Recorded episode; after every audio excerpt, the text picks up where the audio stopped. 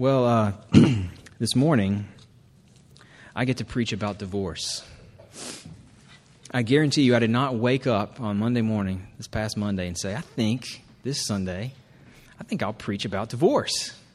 Who doesn't love to hear about divorce? It's a byproduct of our approach to Mark. And we're going through verse by verse. Because Jesus taught about divorce, it's our responsibility to come to grips with what Jesus had to say about divorce, but even more about marriage, what marriage is supposed to be like. Getting ready for this sermon, trying to come to grips with the, the meaning of Mark chapter 10, has got me thinking about those numbers that you hear thrown around a lot in, in American culture in particular. Numbers like, like the fact that half of all marriages end in divorce, or the even more troubling number half of all marriages among believers, among evangelical Christians, end in divorce. And those numbers are cause for some real concern, legitimate concern. Usually, what's being the, the, the, sort of gloom and doom crowd that applies those numbers, usually it has to do with the fact that Christians aren't living any differently than anyone else, and that's a legitimate criticism. But I think what's hidden in those numbers, what you don't see, is the fact that marriage is not just falling apart in our day, but marriage has been under siege from the beginning of time. Marriage has been a problem for every generation since sin entered the picture. What you don't see are all those marriages that were just as broken as any legally broken marriage today that weren't legally broken because it was harder to come by or because the mores of the society in the 50s or whenever wouldn't allow for divorce in the same way that it does today. The, the broken marriages that were loveless and even abusive that stayed together because of of other factors in the society. What, it, what the numbers about today hide is the fact that in most cultures throughout all of history, marriage has come and gone really easily. What they hide is the fact that marriage has always been a problem for sinful people. Marriage was certainly a problem in Jesus' day. Divorce was easier to come by then, I think, than it, than it is now. I mean, there's no way to get a close one to one comparison, but there were provisions among first century Judaism that allowed for divorce for things like bad cooking, or if you found someone who looked better than, than, the, than the spouse that you had. Those are in the laws that are written trying to interpret the things that Moses said. Divorce was easy to come by then, just as it is today. Jesus' teaching on discipleship, which is where we come in, in Mark chapter 10, in the middle of, of chapters on both sides of this section, teaching about what it means to follow a, a Jesus who's going to suffer and die his teaching on discipleship covers even this basic issue of marriage. The conversation tends to plop right down in the middle of, of, of, of talk about suffering and, and cross centered living. This one seems to just fall out of nowhere because Jesus was asked a question and Mark recorded his answer. But it's part of the same package that we've been discussing in the past few weeks and that we'll continue discussing, discussing uh, throughout the, the rest of our time in Mark. The point is that Jesus what he came to do has implications for how we follow him. And those implications are played out even in this most basic human relationship. What I want to do is, is show first, make, make sure first that we've got this clear understanding of how Jesus explains God's design for marriage. Just as Jesus has done on issues of the Sabbath, on issues of hand washing, when it comes to this religious issue, this, this provision about what the law does and doesn't allow, Jesus explodes what has been expected up until this point. We want to make sure we've understood that clearly first. Jesus' answer has to do with the design of God for marriage. Then we'll step into the reality that is the way we live now. Jesus' design for marriage is tied to creation as if it never fell, as if sin never happened. What we have to do is try to understand how we make the ideal that Jesus establishes for us real in the context of relationships that are affected by sin just like anything else. That's our task for today. What does Jesus have to say, and then what do we do with it? First, will you stand with me as we read from Mark chapter 10? If you uh, didn't bring a Bible with you today, we've got some Bibles for you on the, uh, the, the end of each aisle in the center. If you don't own a Bible, we'd love for you just to take it with you, and, and we'd love to answer any questions you might have about it. We're going to read from Mark chapter 10, beginning in verse 1. This is the word of the Lord. And he left there and went to the region of Judea and beyond the Jordan, and crowds gathered to him again. And again, as was his custom, he taught them. And Pharisees came up, and in order to test him, asked, Is it lawful for a man to divorce his wife? And he answered them, What did Moses command you? They said, Moses allowed a man to write a certificate of divorce and to send her away. And Jesus said to them, Because of the hardness of heart, he wrote you this commandment. But from the beginning of creation, God made them male and female. Therefore, a man shall leave his father and mother and hold fast to his wife, and the two shall become one flesh. So they are no longer two, but one flesh. What therefore God has joined together, let not man separate. And in the house, the disciples asked him again about this matter. And he said to them, Whoever divorces his wife and marries another commits adultery against her. And if she divorces her husband and marries another, she commits adultery. This is God's word. You may be seated.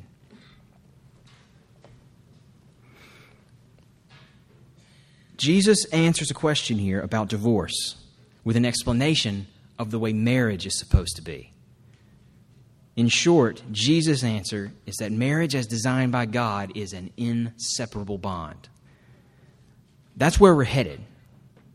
But I think to get there, we need to break down the individual pieces of this conversation. We need to understand the question, where it's coming from, why it matters in this particular context. Then we'll understand Jesus' answer and its implications. So, the, the question first the story begins as Jesus is teaching. He's been doing this all over the place throughout Mark. He's teaching crowds who gather to him. We're not told what he's teaching because Mark is always more interested in the fact that he teaches with authority than in, than in what it is that he's saying. And then once again, he's confronted by those who have been dogging him since nearly the beginning of his ministry. He's confronted by these classic enemies, the Pharisees. These are the same ones who are going to seek his life just a few chapters from now. These are the religious authorities that were some of the most respected in their time, and they prided themselves on their detailed knowledge of the law. So they come at, the way they come at Jesus, just as they'd done on the issue of the Sabbath, and just as they'd done on the issue of, of hand washings back in chapter 7, the way they come at Jesus is with an issue of law and interpretation of it. They want to try to get him trapped in some sort of heresy some sort of break with Moses or the other respected authorities of the time. That's their goal. That's why Mark tells us, tips us off, that they, that they asked this in order to test him. Now, their question on the surface seems pretty straightforward. It seems innocent, even. Is it lawful for a man to divorce his wife? But what's going on behind the scenes there? In light of the conversations that were taking place within Judaism at the time, what's going on is there was a big fight among the scholars about when and where it was okay to get a divorce. Pretty much nobody doubted that divorce could be okay in some settings. They had this passage in Deuteronomy chapter 24. I'm not going to read it for you today, but Deuteronomy chapter 24 speaks about marriage and speaks about the situations in which it's okay to write for your wife a certificate of divorce and send her away. What the passage says is that if the wife no longer finds favor in the eyes of her husband for some indecency. That's the way the English translation is. He may write her a certificate and send it away. All of their ink was spilled interpreting the word indecency. What did that mean? When was it okay, in other words? That's what we should read into this question. Even though it says, is it, is it ever right to divorce? What they're really asking is, when is it okay? Take a side. There were two basic sides you had the conservative group, followers of a guy named Shammai. And you had the liberal group, followers of a guy named Hillel. The conservative side of things, they took indecency to mean sexual immorality, plain and simple. That's it. If, if your wife is unfaithful, and we are talking about husbands divorcing wives here in, in this provision, then that does it. But that's the only case in which it's okay. The liberal group, followers of Hillel, they took a very broad interpretation of the word indecency. They're the ones who wrote these provisions I mentioned earlier. They literally quote it. You could quote from their provisions if she spoils a dish, you can send her away. If you find someone who you think looks better, send her away. If for any reason some other option seems more favorable in the eyes of the husband, that's indecency and it's over. That's probably where the Pharisees were coming from, and they were trying to get Jesus to find a position. That's the issue. That's the question that Jesus responds to in the rest of this passage. So his answer begins in verse 3. Jesus' answer turns their perspective on its head. He's got to do two things in his answer. The first thing he has to do is expose that they're coming at the issue from the wrong perspective altogether. Jesus points them back to Moses. He asks in verse 3, What did Moses command you? Notice that word. What did Moses, command you? And their answer, Moses permitted, Moses allowed a man to write a certificate of divorce and send her away. They're referring, of course, to Deuteronomy 24, what I've already explained. Jesus, though, insists that this is merely Moses trying to regulate what's already happening on the ground. Moses doesn't command you to send, a, send your wife away. Moses permits it a, as, as a, an attempt to control a fallen, broken, sin ridden reality that was just in place already. Divorces were going on like crazy. Moses is trying to protect, if you get into the details of this provision, Moses is trying to protect the interests of a woman who is sent away by her husband, to give her some sort of certificate that shows that she uh, that, that, that she can take and, and remarry on the basis of this certificate. He's trying to regulate a sinful situation in a way that doesn't take an oppressive advantage of the women. That's where Moses is coming from, and that's what Jesus says to the Pharisees. You're coming at this from the wrong example, because, from, from the wrong angle, because your example that you're going to is an example of Moses trying to make a bad situation less bad. That's why Jesus says it's because of your hardness of heart that wrote, Moses wrote you this commandment. The point was to control sin, to protect the women, not endorse or prescribe divorce. That's what Jesus first did. You're coming at this from the wrong angle. The second thing Jesus does in his answer is move to what should have been their starting point all along. Not what's permitted, but what's commanded. And to do that, he takes them back to the creation account itself. See, for Jesus, for these that, with whom he's interacting, Moses was just as much author of Genesis as he was of Deuteronomy. And in Genesis, we don't get a permission, we get the way things were supposed to be. We get the ideal established. In other words, Genesis chapter 1 and 2 are what Moses commanded in the eyes of Jesus. He quotes directly from those passages. From the beginning, he says, God made them male and female. Therefore, a man shall leave his father and mother and hold fast to his wife the design of marriage, what ultimately decides the fate of divorce in Jesus' eyes, is rooted before the fall, before sin ever came into the picture. Where God made man and woman, He made them good, He gave them to each other for mutual benefit and enjoyment. He gave them a union so complete that it's described as one flesh. In the eyes of God, they're seen as one person. It's, it's, it's a reality that's, that's captured physically in the act of sex and practically in the care that husband and wife are supposed to take for each other, that they're to treat the other as if they were their own body, care for them in the same way they would care for their body. And ultimately, it's a union that's established by God Himself. Verse 9 is the key, it's the summary of the original plan for marriage in Jesus' mind. What God has joined together, let no man separate. Ultimately, it's a union established by God and that means that to separate that union will always be an act of man, never an act of God. That's, that's the implication of Jesus' teaching in Mark 10. Now, where Jesus was building to, this radical affirmation of marriage as a permanent bond, bond, this caught even his disciples by surprise. Divorce was happening all the time. It was as basic as, as uh, just a basic part of the marriage fabric in this society. So they need Jesus to tease out the implications of what he's just said. If, if marriage is to be viewed not in light of the brokenness that we all live around, but in light of its original purpose, and if its original purpose was established by God as a union that makes these two people one flesh and they can never be separated, then, then what does that mean about divorce? Jesus states this as clearly as he possibly can. When we get back to the house, verses 11 and 12, Jesus spells out the implications. His answer is that remarriage is no different from adultery in the eyes of God. Look at verse 11. Whoever divorces his wife and marries another commits adultery against her. And if she divorces her husband and marries another, she commits adultery. In Jesus' eyes, the action is the same, one way or the other. Remarriage, no different than sleeping with someone's spouse while you're still married. adultery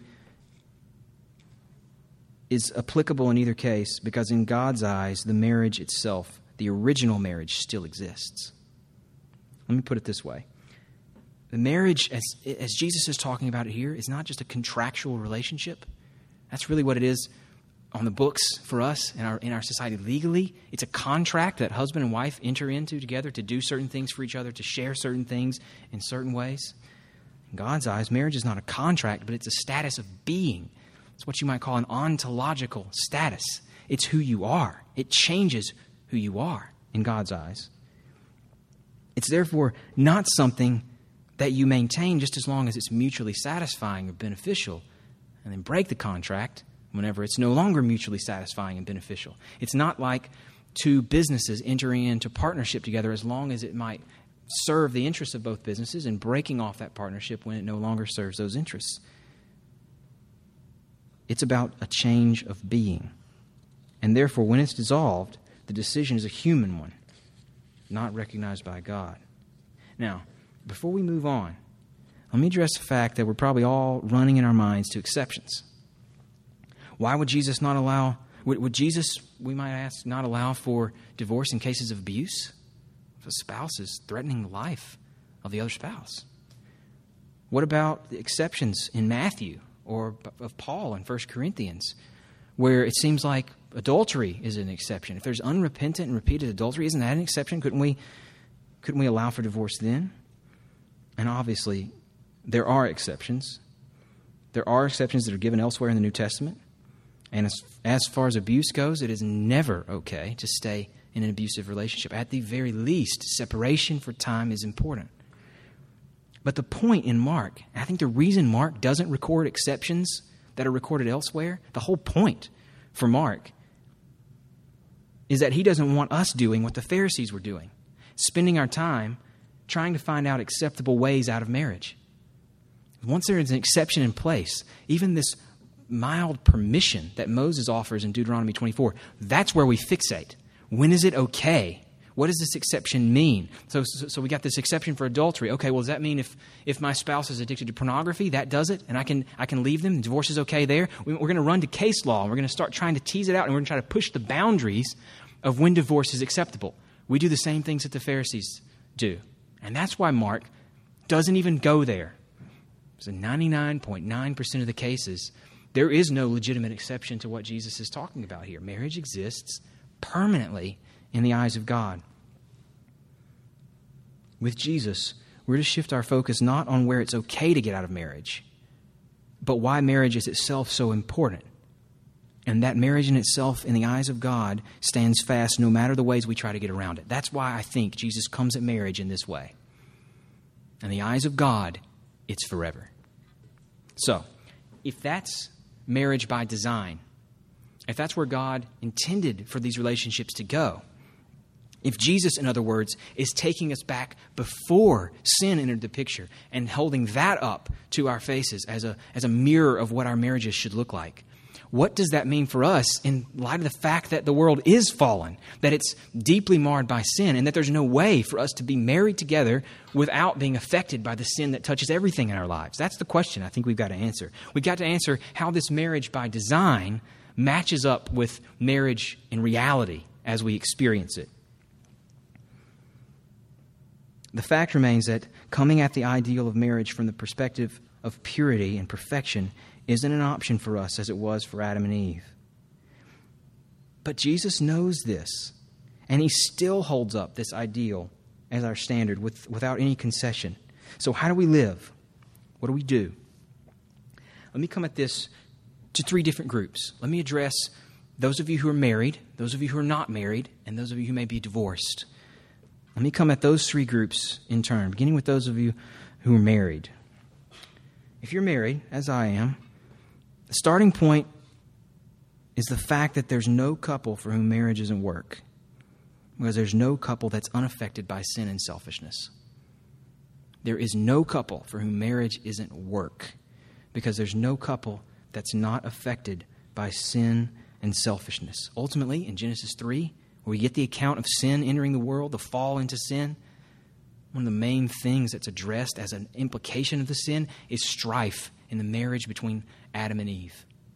And ultimately, that's played out in the history of marriage from the beginning for every couple who's ever been married. So, as sinners, married to sinners, how do we pursue faithfulness in, in marriages as they were designed to be? Let me make two observations here based on the details of this particular passage and its larger context. Two observations.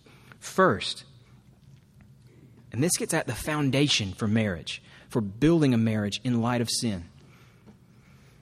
First, Jesus' summary of his teaching on God's design for marriage sets the starting point for how we view marriage and the foundation for working at it. Jesus' teaching, summarized in verse 9, is that God is the one who joins together every marriage that's ever existed. It starts with the providence of God who superintends those marriages. So,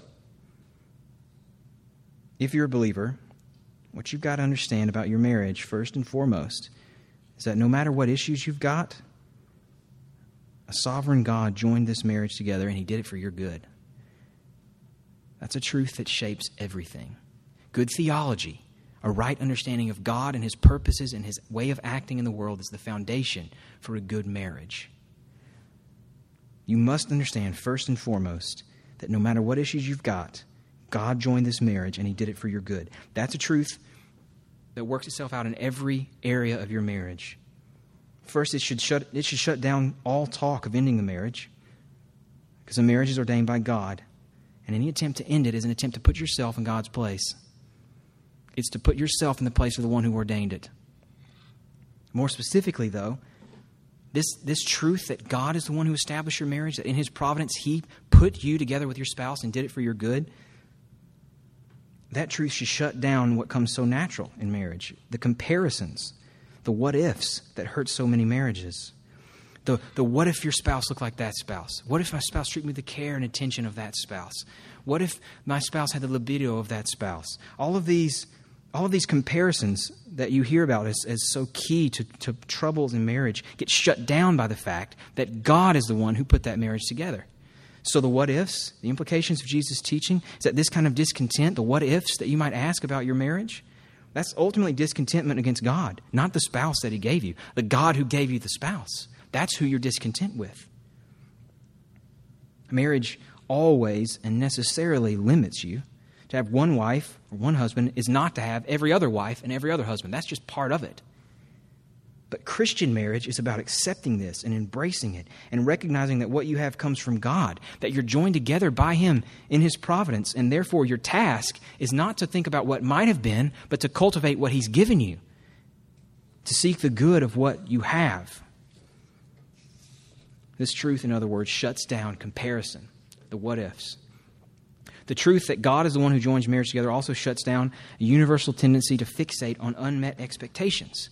And I'm not saying that you should not have any expectations for your marriage, that you shouldn't set goals that you're trying to work towards, and that you shouldn't be discontent at some level if you're, if, if you're not moving your marriage forward. Because one of the things you've got to be, understand at the very beginning is that if you're both sinners, you're not what you should be or could be. And your task is to be working in holiness towards more and more Christ likeness, and that applies to your marriage just as, just as well as to any other part of your life. I'm not saying you shouldn't be pushing forward. I'm talking directly here to the, to the one who feels like expectations aren't being realized, like marriage isn't what you thought it'd be. In a sense, that's a universal problem because all marriages involve sinners, and the more you get to know someone, the more sinful you'll see that they are the more shallow your relationship is with someone, the better they look. That's the way that sin works. It's like an onion that when you peel back layers, there are always more. There are always more layers of sin. And to be married to someone who's a sinner is to learn more and more about their sin that you didn't know when you started that relationship. So your expectations, who you thought that person were, are always going to be off. That's just the nature of sin. It's one of the points of a book that I've been reading lately. I've mentioned it to some of you guys by a guy named Paul Tripp. Let's get the best title, I think, of a marriage book that I've seen so far. It's the, the, the main title is Not What You Expected, question mark, Redeeming the Realities of Marriage. It's one of the things that he gets at into the nitty gritty of, of marriage relationship. I highly recommend it if you're looking for something to read. But more specifically, given this teaching on God's providential joining of marriage, I'd say that whether your spouse is who you thought he or she was isn't that relevant, honestly. I'm not talking here about exceptions. Of course, if, if abuse is an issue, if abandonment is an issue, there are certainly times that God ordains things for our good that don't themselves seem good, like death and suffering. And, and, and that's not what I'm talking about here. Here I'm talking about the 99.9% of cases where, as believers, you can assume that God put you with your spouse on purpose, that He joined you together, and that that's what matters more than whether your individual expectations are getting met.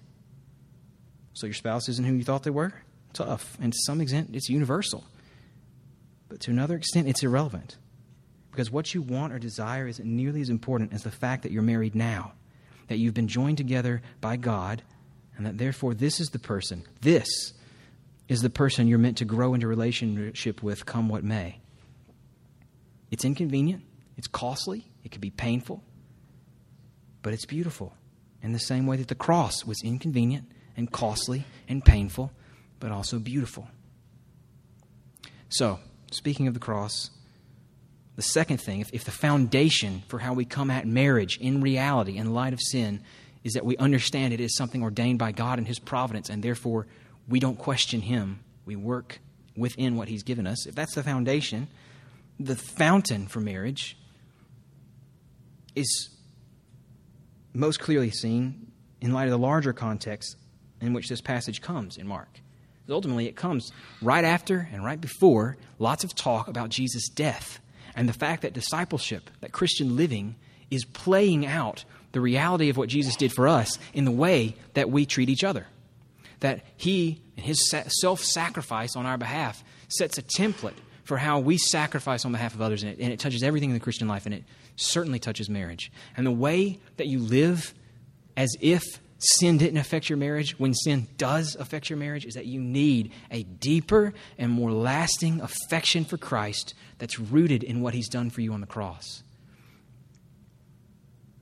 What Paul explains so well in Ephesians 5 is that marriage itself is like a grand parable for what Jesus has accomplished for us on the cross.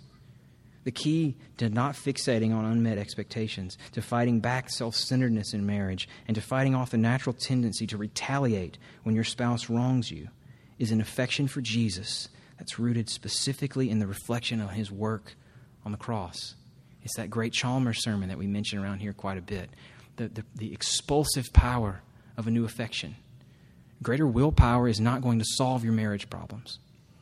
Beating your spouse over the head is not going to solve your marriage problems. The struggle that you have to sacrifice on behalf of your spouse is only going to be solved if you cultivate an affection for Jesus that drives out the darkness that's holding you back. That drives out, in other words, the, the sin and selfishness that color how you relate to your spouse. The beauty of the gospel is that in spite of the fact we've all chosen rebellion against God and His wise and loving authority as our Creator, He acted in time and history to redeem us by absorbing the punishment that His justice demanded. That's the gospel. Jesus gave Himself because we could never be good enough to win God's favor. That's a message of hope for you today. If you've never trusted in Jesus, it stands true. It's been true for 2,000 years and for countless believers who have rested on Him and found Him to be reliable. And it can be true for you today if you haven't done that. But it's just as true. It's also a message, a set of good news that gives us a template for our lives toward others. And this is nowhere more relevant than in marriage. In the gospel, we're reminded that we're sinners, just like our spouse is a sinner. In the gospel, we are reminded that we're never fully right, even when it seems that way. And we're reminded to extend grace to them, even when they're wrong. In the gospel, we're shown that Christ sacrificed himself even for those who had sinned against him. And we're inspired to sacrifice ourselves for the good of our spouses, even, even if we grant that they're in the wrong, even admitting that they're wrong. Just let's concede that part of the argument. If they're wrong, the fact that Jesus came to you when you were still stuck in sin is the reason you come to your spouse and serve them while they're wrong. It's the beautiful text we read earlier from Romans 5. While we were still sinners, Christ died for the ungodly. And while your spouse is still sinful, you are to die to self daily on their behalf. That's the, that's the beauty, that's the fountain, that's the image of Christ's work for us that's supposed to propel us to live marriage as it's designed to be lived. I think that's the message of Mark 10 for those of us who are married. Let me speak also to those of us who are unmarried, those of you who may be unmarried.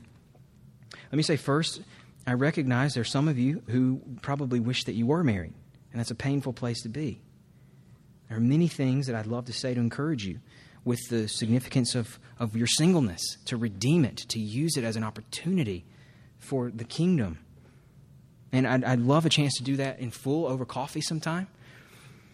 But here I want to focus more specifically on applying the details of this text, what Jesus actually says here, to and, and, the fact that it's a challenge on the nature of marriage. I want to I want to try to shape those details to challenge you as you think about potentially being married. Here's a couple things this text implies about how you should view the prospect of marriage from where you sit now. On the one hand, you should be really, really careful. Be very, very careful.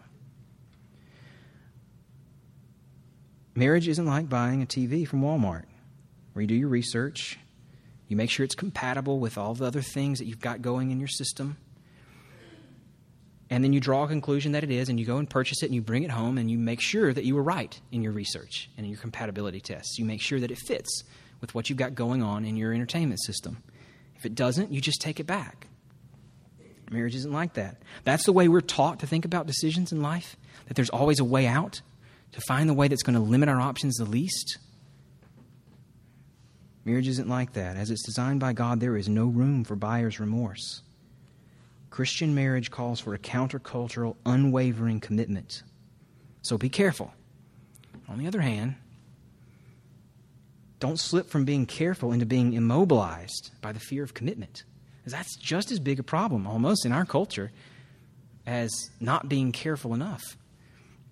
For us, because we have so many options, because we're so used to being able to choose from a whole plethora of things we could do, or where to eat, or what to watch, or what kind of TV to buy, we're used to options and we don't like to limit them. And so that becomes a barrier for many people to making the kind of commitment that marriage requires. Studies, I don't know if you've seen these numbers before, but studies based on census data have shown that, for example, the proportion of men who are married in their 20s has fallen by half since 1970. In, in, in, this is comparing the numbers from 2000 to the numbers in 1970. From 59% of men in their 20s down to 31% of men in their 20s. We like to keep options open. We don't want to be pinned down. We fear the road not taken. And so we get frozen by the what ifs. But ultimately, this shows a lack of trust in the providence of God. The same providence of God that I've said is the foundation for working in your marriage once you've got it is the providence you should trust in taking the plunge that is marriage. You do the same things you would do to make any good decision. You make sure that you're walking in obedience to God and the things He's told you that He wants from you.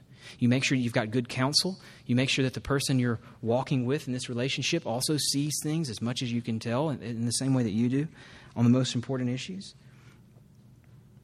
And then you make your choice, trusting the providence of God. It's good and right to aspire to marriage.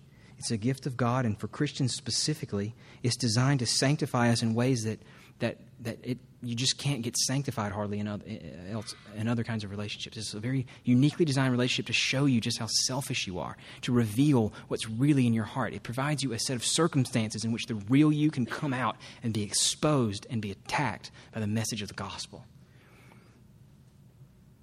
It's God's gift.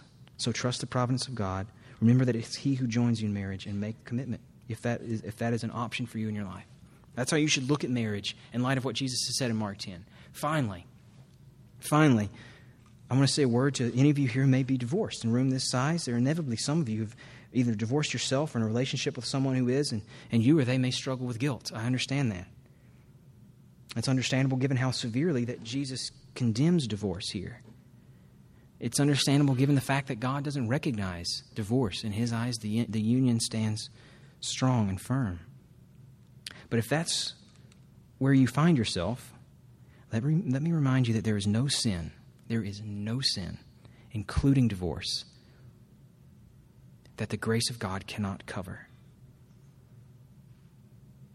I don't want to minimize anything I've said about the importance of avoiding divorce, But this truth has to be balanced with a clear truth already shown earlier in Mark over and over that Jesus came here for sinners. Jesus put it like this Said, It's the sick who need a doctor.